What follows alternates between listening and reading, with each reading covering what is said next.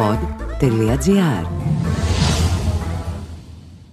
Μας χρειάζεται η ιστορία ως γνώση και ως ερμηνεία του παρελθόντος; Αν όχι, ας την ξεχάσουμε. Αν όμως την επικαλούμαστε κάθε τόσο, πρέπει τουλάχιστον να τη γνωρίζουμε. Αυτό ισχύει κατεξοχήν για την ιστορία της δημοκρατίας.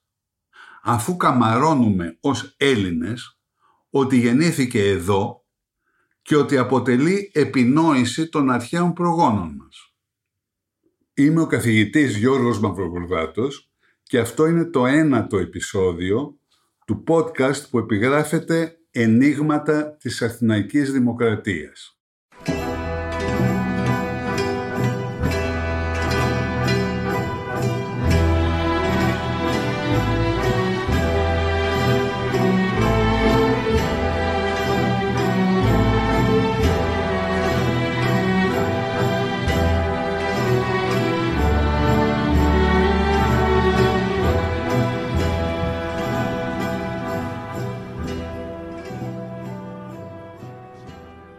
Ανεξάρτητα από τις αντιφάσεις του Ξενοφόντα και τις σιωπές του Αριστοτέλη που είδαμε στο προηγούμενο επεισόδιο, πώς θα μπορούσαμε να κατανοήσουμε και να ερμηνεύσουμε τη στάση των Αθηναίων σχετικά με την πολιτογράφηση των μετίκων. Τις δύο φορές που οι Αθηναίοι πανικοβλήθηκαν, το 406 και το 338, και είχαν έλλειψη ανδρών, ήταν προφανής και αυτονόητη για αυτούς η πολιτογράφηση των μετίκων ως άμεση και εύκολη λύση. Αυτονόητη και διόλου αδιανόητη. Γιατί όμως δεν υιοθετήθηκε και ούτε καν συζητήθηκε σε ομαλή ή και ειρηνική περίοδο; Άλλωστε τα πράγματα ήσαν κάποτε διαφορετικά. Σύμφωνα με όσα έγραψε ο Πλούταρχος 500 χρόνια αργότερα, η νομοθεσία του Σόλωνα περιλάμβανε και ένα νόμο των δημοποιήτων που επέτρεπε να γίνουν Αθηναίοι πολίτες αποκλειστικά και μόνο δύο κατηγορίες αλλοδαπών. Όσοι είχαν εξοριστεί ισοβίως από τις πατρίδες τους και όσοι ήθελαν να εγκατασταθούν στην Αττική μαζί με τις οικογένειές τους για να ασκήσουν κάποιο επάγγελμα. Ειδικά αυτές τις δύο συγκεκριμένες κατηγορίες ήθελε ο Σόλων να προσελκύσει στην Αθήνα με την υπόσχεση της εξασφαλισμένης πολιτογράφησης, υπολογίζοντας ότι θα ήσαν πολίτες άξιοι εμπιστοσύνης. Από ανάγκη η πρώτη, από επιλογή η δεύτερη. Στη συνέχεια, σύμφωνα με τον Αριστοτέλη, ο Κλεισθένης είχε εγγράψει στις δέκα νέες τεχνητές φυλές πολλούς μετίκους που ήσαν ξένοι ή ακόμη και δούλοι. Πολλούς γάρ εφιλέτευσε ξένους και δούλους μετίκους. Έτσι αυτοί έγιναν Αθηναίοι πολίτες. Ύστερα όμως για να γίνεις πολίτης έπρεπε να γεννηθείς Αθηναίος από Αθηναίο πατέρα. Ο Χριστός ιονή φιλετικός χαρακτήρας του σώματος των πολιτών ολοκληρώθηκε από τον νόμο που πρότεινε ο Περικλής το 451. Στο εξής για να γίνει κάποιος πολίτης, τόσο ο πατέρας όσο και η μητέρα έπρεπε να είναι Αθηναίοι ίσχυε πλέον ο κανόνας πολίτην των εξαμφωτέρων πολιτών που έγραφε αργότερα ο Αριστοτέλης στα πολιτικά του, όπως είδαμε στο τρίτο επεισόδιο. Γιατί άραγε η Αθηναϊκή Δημοκρατία μοιάζει να ολοκληρώνεται κλείνοντας τις πόρτες και αποκλείοντας την είσοδο νέων πολιτών; Σύμφωνα με την Αθηναίων πολιτεία που προέρχεται από τον Αριστοτέλη, ο Περικλής πρότεινε τον νόμο επειδή είχε αυξηθεί ο αριθμός των πολιτών. Δια το πλήθος των πολιτών. Δεν σώζεται όμως ούτε η σχετική ομιλία του Περικλή, ούτε καμία άλλη εξήγηση για την πρότασή του. Εικάζουμε ότι ο σκοπός του ήταν να περιοριστεί ο αριθμός όσων είχαν δικαίωμα να καταλάβουν δημόσιο αξίωμα και να απολαύσουν ποικίλα υλικά ωφέλη ως Αθηναίοι πολίτες. Φαίνεται ότι ο νόμος έπεσε σε αχρησία στη διάρκεια του Πολεοπενωσιακού πολέμου και χρειάστηκε να ξαναψηφιστεί το 403 χωρίς όμως να έχει αναδρομική ισχύ. Αυτό προκύπτει από τον λόγο του Δημοσθένη έφεσης προς Ευβουλίδιν. Ίσως πάλι να είχε ανασταλεί γενικά η ισχύ του νόμου όταν ζήτησε ο ίδιος ο Περικλής να εξαιρεθεί η δική του τραγική περίπτωση λίγο πριν πεθάνει. Είχε χάσει και τους δύο νόμιμους γιους του από την επιδημία, τον λοιμό, που επρόκειτο να σκοτώσει και τον ίδιο.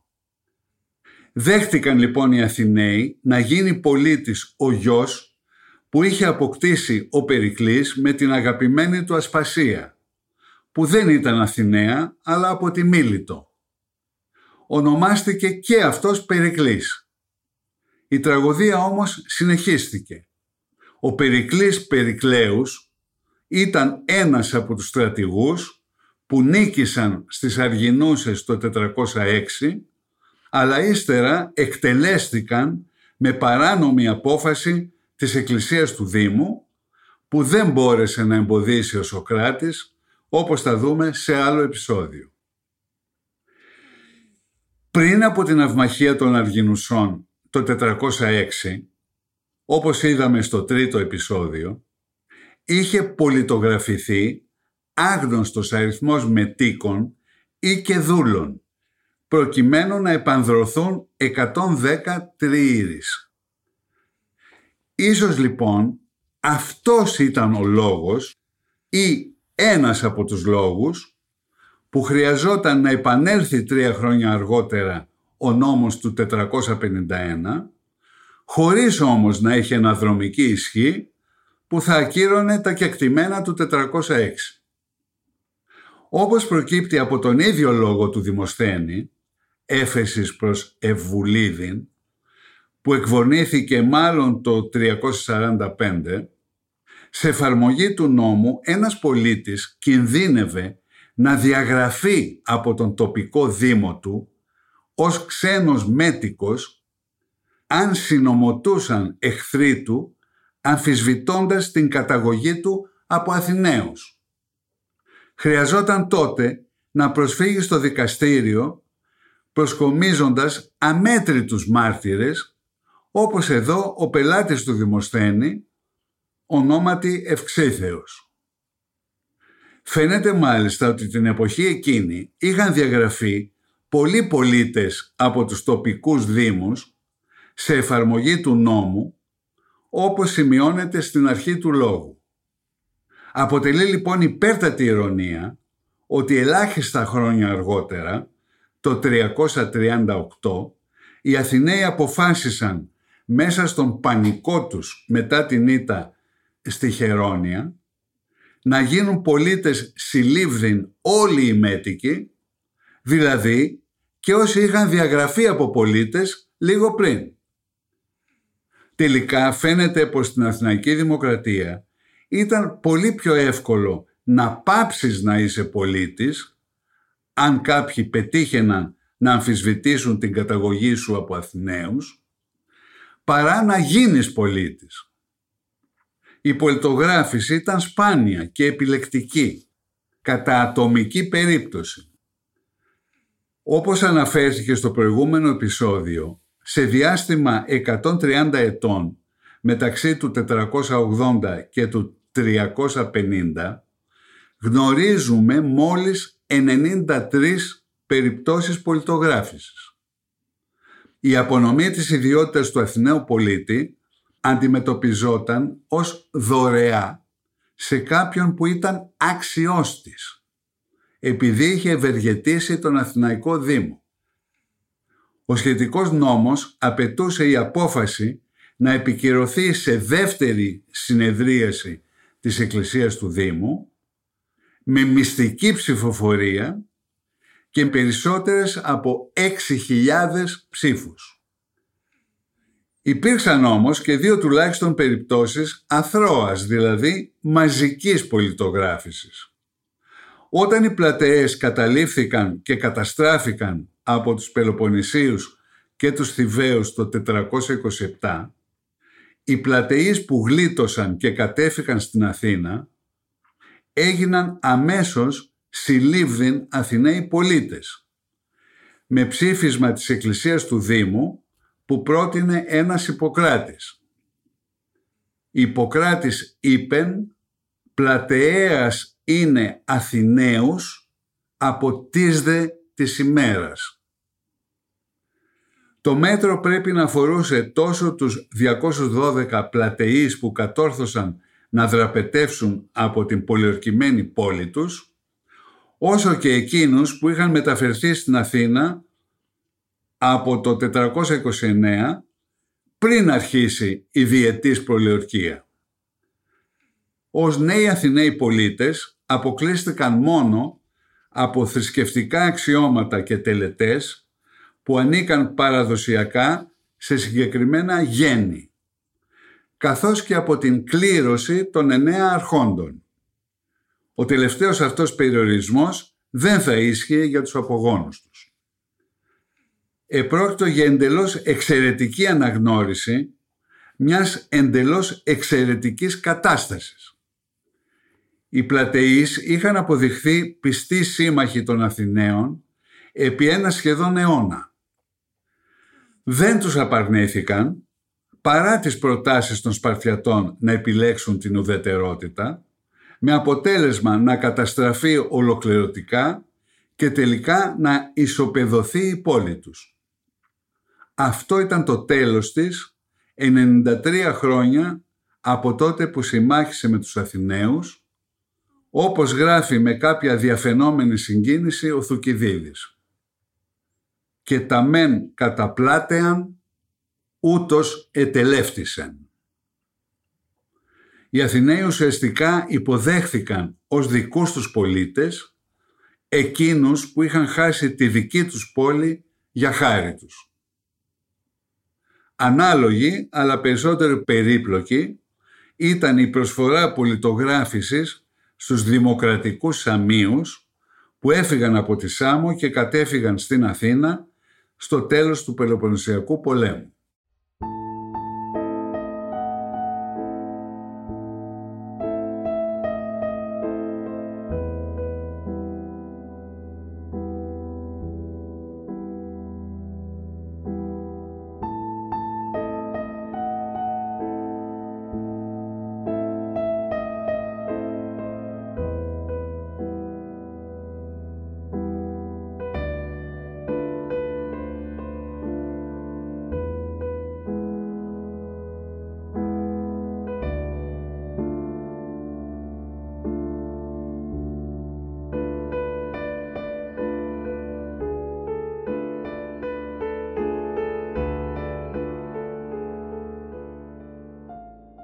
Οι Αθηναίοι θέλησαν λοιπόν να γίνουν και να μείνουν μία ερμητικά κλειστή ομάδα καταγωγής στην οποία ο πολίτης ανήκει εξαίματος και εκγενετής.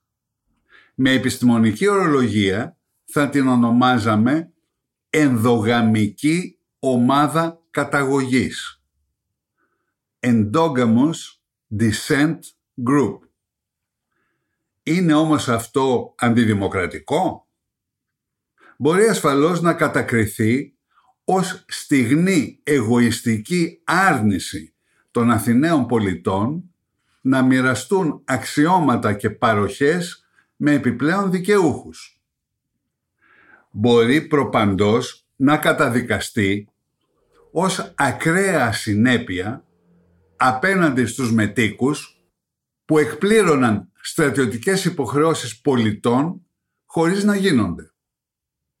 Αλλά δεν μπορεί να θεωρηθεί αντίθετο και ασυμβίβαστο με τη δημοκρατία, όπως θα νόμιζε ίσως κάποιος παρασυρμένος από επιπόλαιες τρέχουσες αντιλήψεις. η δημοκρατία δεν μπορεί παρά να λειτουργεί σε δεδομένο από πριν, σαφώς οριοθετημένο και σχετικά σταθερό ανθρώπινο σύνολο. Αλλά τα όρια του εκάστοτε συνόλου δεν απορρέουν από το ίδιο το δημοκρατικό σύστημα και τις αξίες του. Υπαγορεύονται από άλλους, χρονικά προγενέστερους παράγοντες. Αξίζει εξάλλου να αναλογιστούμε ότι εντελώς διαφορετική νομοτέλεια διέπει τα διάφορα πολιτεύματα. Για έναν μονάρχη, βασιλέα ή ακόμη καλύτερα αυτοκράτορα, είναι φυσιολογικό και εύλογο να θέλει να αποκτήσει περισσότερους υπηκόους, ακόμη και με κατακτητικούς πολέμους. Η ανομοιογένεια των υπηκόων του και η έκταση της επικράτειας δεν αποτελούν εμπόδια. Αντίθετα μάλιστα συμβάλλουν στη δύναμη και την έγλη του. Δεν ισχύει το ίδιο για έναν δημοκρατικό λαό και τους ηγέτες του. Δεν έχουν κανένα λόγο να επιδιώξουν απλώς την απόκτηση επιπλέον συμπολιτών από αλλού. Μόνο στη νεότερη εποχή και στα πλαίσια του εθνικισμού αποκτά νόημα η επιδίωξη ενσωμάτωσης αλήτρωτων ομοεθνών και των περιοχών τους.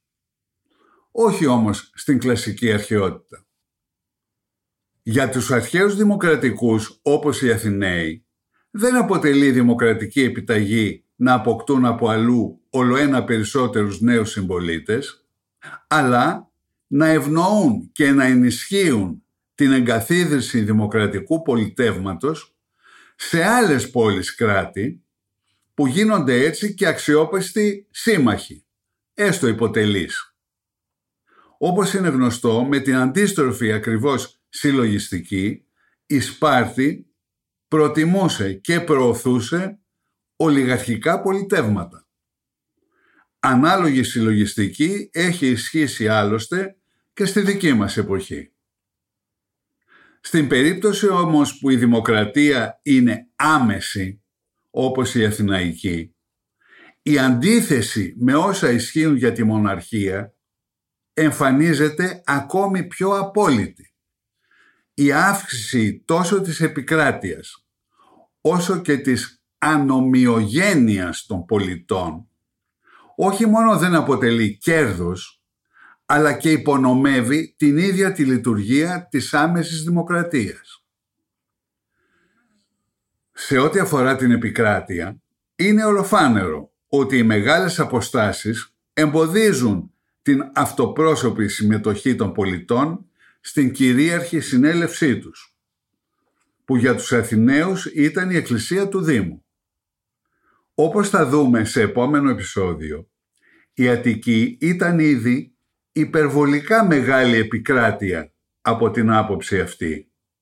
Ενώ επιπλέον πολλοί Αθηναίοι βρίσκονταν αλλού, για παράδειγμα ως κληρούχοι στις διάφορες κληρουχίες, όπως στη Λέσβο. Αλλά ανυπέρβλητο εμπόδιο για την άμεση δημοκρατία αποτελεί προπαντός η γλωσσική και γενικότερα πολιτισμική ανομοιογένεια των πολιτών. Από την άποψη αυτή η αντιπροσωπευτική δημοκρατία υπερέχει, αφού εκλεγμένοι αντιπρόσωποι εξασφαλίζουν καταρχήν την επικοινωνία και διαμεσολάβηση μεταξύ ανώμιων ομάδων που δεν θα μπορούσαν διαφορετικά να συνεννοηθούν μεταξύ τους. Δεν υπάρχει όμως αυτό ή κάτι ανάλογο στην Εκκλησία του Δήμου για να έχει νόημα και περιεχόμενο η συζήτηση στη διάρκεια της, πριν από τη λήψη απόφασης δεσμευτικής για όλους, απαιτείται τουλάχιστον μία κοινή γλώσσα. Τόσο κυριολεκτικά όσο και μεταφορικά.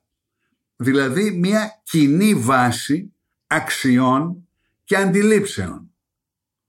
Αν όχι γενικά αποδεκτών, πάντως αμοιβαία κατανοητών.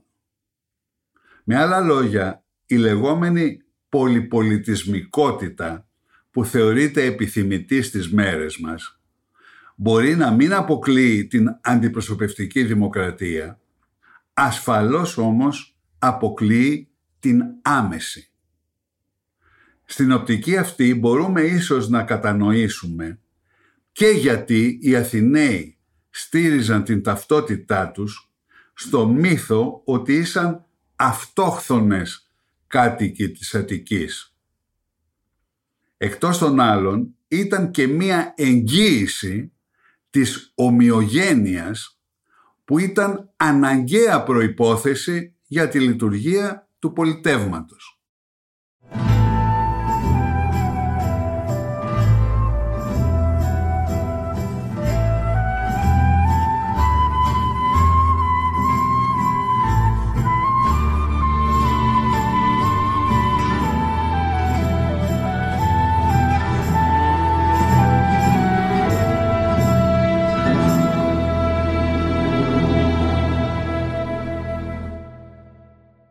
Ακούσατε το podcast «Ενίγματα της Αθηναϊκής Δημοκρατίας» με τον καθηγητή Γιώργο Μαυρογορδάτο.